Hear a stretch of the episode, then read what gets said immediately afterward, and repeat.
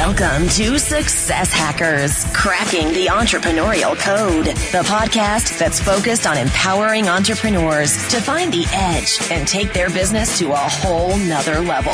We're peeking behind the curtain to learn entrepreneurial shortcuts and success strategies from the most successful entrepreneurs on the planet. Get ready for mind blowing entrepreneurial tips with your host, high performance business coach, keynote speaker, and author, Scott Hanson. Showtime in three, two, one. Hacker Nation, Scott Hanson here. Are you excited to be alive? Are you ready to take your business to entirely new heights and really start living the life that you were meant to live? You know what? Before we start, I just want to say thank you to you, the listener. And it's because of you that I've actually had someone recently say, man, Scott, you guys are doing some great things with success hackers and the podcast has been on the new and noteworthy as one of the fastest growing podcasts in all of iTunes and business. And your listeners continue to grow. And I see people sharing on social media about your show and commenting. And that's awesome. And I say yes. And I say thank you so much again to you, the listener, for helping us grow and impact and empower more people from all over the world. And you know what? If, if, if you have a, uh, a smartphone, which I know you do, then there's a podcast app. You can take us anywhere on the podcast app, which I do in my own car or if I'm working out, I listen to podcasts. Make sure to do that. But you know what? Things are rocking and rolling. Things are going really, really great. And depending on when you're listening to this, it is the 4th of July, the Independence Day, we call it here in the United States. And depending on when you're listening to it, if it's before, I hope you have a safe, amazing weekend.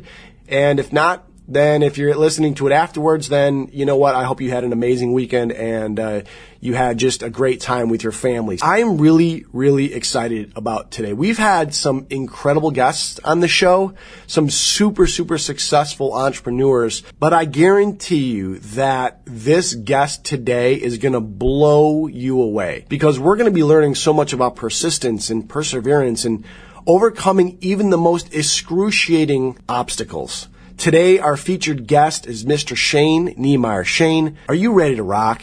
Yeah, it's really good to be here with you guys, uh, to spend some time, be part of what you're doing, what you're creating, and uh, spend some time with your listeners. So I am excited, actually. Awesome. Success Hackers is brought to you by Meet Advisors, empowering business through advice. Shane Niemeyer has written an autobiography called The Hurt Artist, a gritty story of Shane's personal journey from hitting rock bottom to turning his life around and finishing several triathlons in Kona, Hawaii. He currently races Ironmans and half Ironmans at the highest competitive levels. Shane's been on the Steve Harvey show, outside television, been in the Associated Press, and been written up in so many national publications we don't have enough time to go into them all. He is also a motivational speaker, speaking to groups, sharing his story, and helping others realize their potential.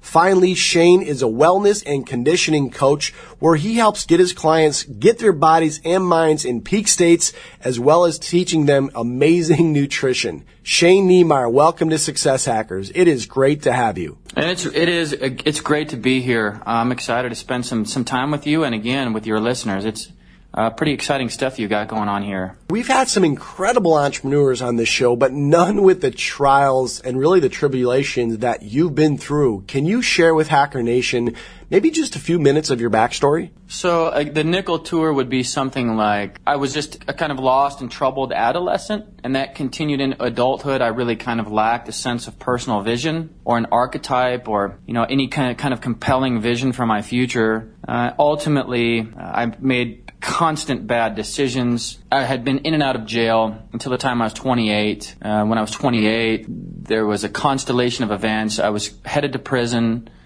homeless. I had been homeless for some time at this point. Uh, definitely strung out on, uh, I mean, heroin, cocaine. I was I was drinking heavily, uh, and I would have really kind of had hit the proverbial, for lack of a better way to put it, the that bottom. So at the beginning of this, I just decided I had adopted this belief system that had me repeating my past failures and ultimately I I didn't want to do it anymore. So, in a kind of half-cocked state of mind, I uh, tried to hang myself, which didn't go as according to plan, thankfully. When the cord snapped, I broke at least one of my feet and separated a couple of my cervical vertebrae, and uh, ended up kind of pulling myself together in those very formative moments that followed, the kind of hours and days that ensued that that critical moment, that pivotal moment in my life. We talk a lot about moments in certain times in people's lives that, you know, that light bulb moment or that aha moment that turns your soul and turns the lights back on in your life.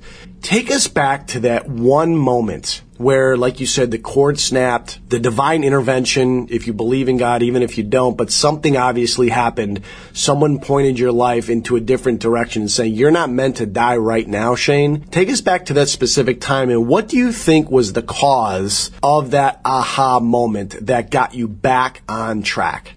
So I guess before that moment, my belief uh, was that I couldn't change. That change for me was not possible. That somehow I had gone too far. That things had gotten to a point where there was no return. And if I can't control my behavior and my thoughts, then at least I can exhibit one last form of self-control in that I can at least into my biological function. That was before, and then it really wasn't long, and it may have been within that same day, I began to stumble across a few fundamental truths about the human existence, and one was that now, on the other end of that cord snapping, I was presented with this opportunity to do anything that I wanted with my life. You know, basically create a new self, right? Create a new identity, uh, become a different person, a better version of myself. And so I just slowly uh, started this process of that I still continue today.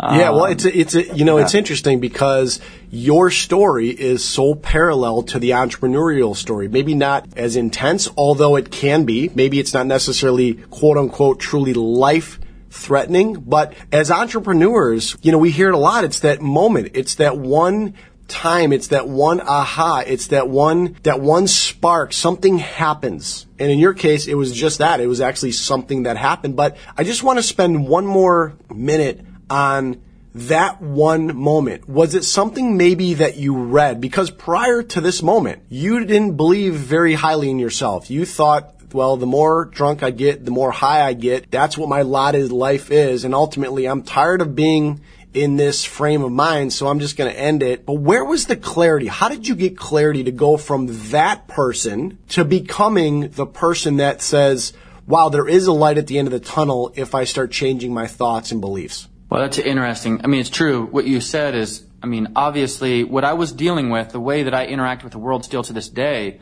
I'm interacting with the world from the frame of reference that I have, my mental frame of reference. And at that time, my mental frame of reference was very limited. My pool of knowledge was very limited, and a lot of my thoughts were had always been occupied with the pursuit and acquisition and administration of drugs, not thinking beyond that. In that prison cell on that day, I had been begging the prison guards to give me something to read. And that was the first example of a way in which I increased my frame of reference. And the article was just an outside magazine. Uh, and in that article, I just stumbled upon this triathlon uh, called Ironman, which I did not know had existed. And it, the article detailed the distances, the discipline that would be required, and really that sparked the formation of what was the beginning of a concept of an, a sense of ideal for myself, a sense of who I wanted to become, at least part of that vision. And so that was really what kicked it off was that out, that resource in the form of the outside magazine. And over the course of my term in prison, I came to understand that the more that I read, the more ideas and concepts that I um, avail myself of, the larger my frame of reference, therefore the larger the toolbox I have to interact with the world. What you said, you know, you talked about reading and developing your mind and having more tools in the toolbox, as you call it. I think all of it makes so much sense. And Hacker Nation, I mean, my God, if you're, if you're taking some notes, but if you feel stuck, if you feel like you're not growing the way you want to grow, I mean, take Shane's advice, heed his advice, which is just keep reading and keep searching and keep pondering and keep uh, you know, finding mentors. We talk about that all the time. This is why we always say leaders are great readers. And this is why if you talk to any super successful person, they'll tell you the same thing. I continue to read, I continue to listen to audios, all those things help. You compete in arguably one of the most grueling,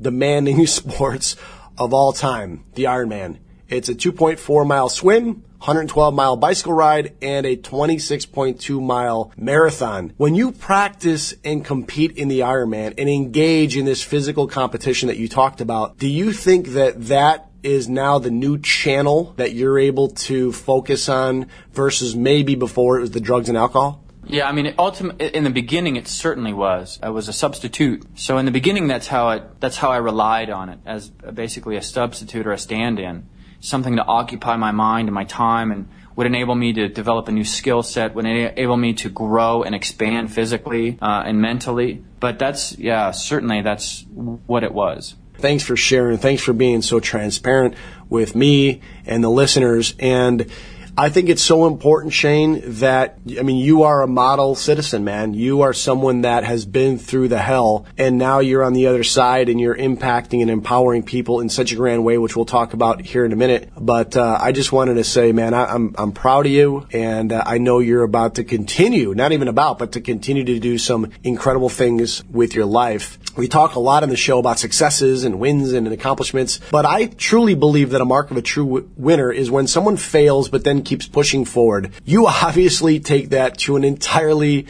new level. So if someone is listening thinking, man, I, you know, I might not necessarily have hit rock bottom like Shane, but I definitely feel that I have hit my own personal rock bottom in my own business. What would you say to that person? Well, and you know, as you know, and, and a lot of your listeners know, that is the a common theme than not. You know, Gallup says that between 70 and 80 percent of the American workforce is actively disengaged. They're, that means they're spending eight to 10 hours of their day, multiple days a week, in a state of distress. We all have the same wants and needs and desires as human beings. Everything exists on a continuum, and most people will never identify with the extremes that I experienced. I'm a, a huge proponent of taking a step back and really being asking people, can they identify with detail a concept of what kind of people they are becoming? Uh, do they have a, a, sense of an archetype or, again, a personal ideal or vision for themselves uh, with detail?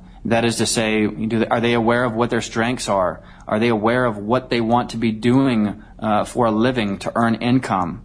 Are they aware of the kind of people they want to surround themselves with? Do they have a picture of how they want to look and how they want to feel and the, the activities that they're engaged in outside of work? What kind of people they're projecting out into the world? And then uh, I've always taken with me since that time this deep understanding that at any moment, any day we can stop, and I have to do this continually. If I have a bout of road rage, uh, I still have some bad habits.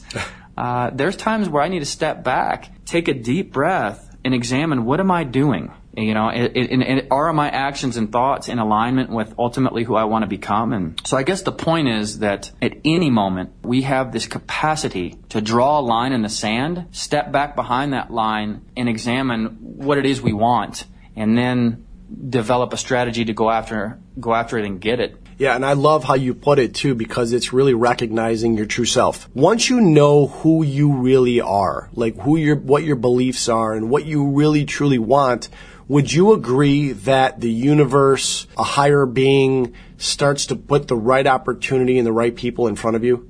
I would wholeheartedly agree with that. And as in fact, it's been 11 years since I've been released from prison. In that 11 years, I have become obsessed with identifying what is the mechanism by which that happens. And there's a lot of compelling evidence to support that that claim. And I've kind of given up on why that happens, but I'm certainly aware of that is exactly how things seem to happen. Mm. Um, Carl Jung called it synchronicity. Mm-hmm. Uh, there's some very compelling research in obviously quantum mechanics or the realm of physics. Behavioral science is starting to thresh a lot of that out. But I mean, let's face it, our minds are homing mechanisms, right? And they, they move towards the things which we observe and thought is an observation. And all day long, according to UCLA's lab for neuroimaging, we have 70,000 thoughts a day.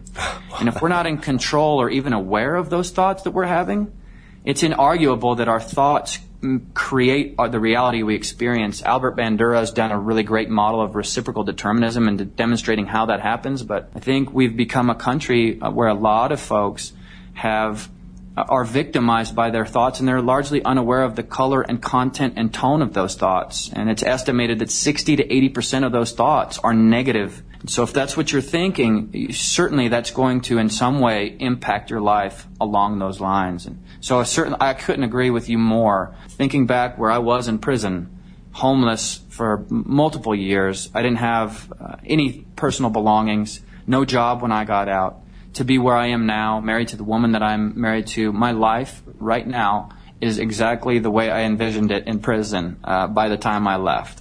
That is so powerful, man. You got me fired up. I, I, that is such an incredible way of thinking and being. But I want to take you one step further because you mentioned something that, in my opinion, is one of the most important things of this entire show. You talked about visualization or seeing yourself in prison 11, 12 years ago, and now your life is exactly the way you envision it. You also said that we as human beings have roughly 70,000 thoughts that fire through our brains every single day, of which most are negative. Someone's listening right now to say, my God, I feel like a lot of what I think about is negative. What's one success hack? What's one strategy? What's one golden nugget that you can share with Hacker Nation on how they can sort of just turn that around? So yeah, they still might have 70,000 thoughts, but now, instead of having 95% of them being negative, maybe we, we can lessen that and actually start thinking about our lives and visualizing our lives in a way that can actually help us.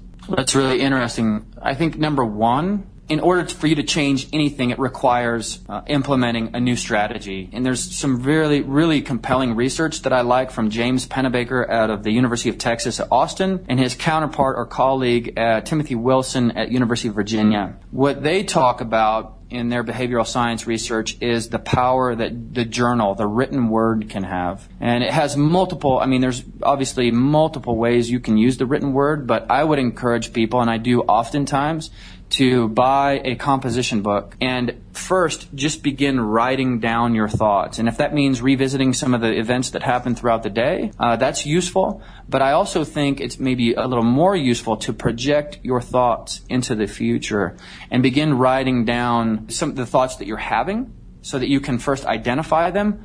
But it's, a, it's really interesting. Once you take a thought, uh, which is transient by, by nature, because we have 70,000 of them, they just they, they come and they go, and they come and they go, and they impact us in ways that we are largely unaware of. But if we can take a thought and fix it on paper in the physical world, then we can begin to manipulate those thoughts. We can begin to change them. We can begin to write more constructive words. Uh, we can begin to change the language we use, and ultimately we can begin to change our life through writing down, obviously, again, the things retrospectively that have happened throughout the day. Uh, changing your perspective on the way that you view events uh, is very important, and uh, uh, according to both of those researchers, and projecting, beginning to project your thoughts into the future. Uh, I think that was has been critical for me. I completely agree. I started to put this into practice uh, not that long ago. Literally, I get up, I meditate, I visualize um, what I want my day and what I want my life to look like in my business in the next three years.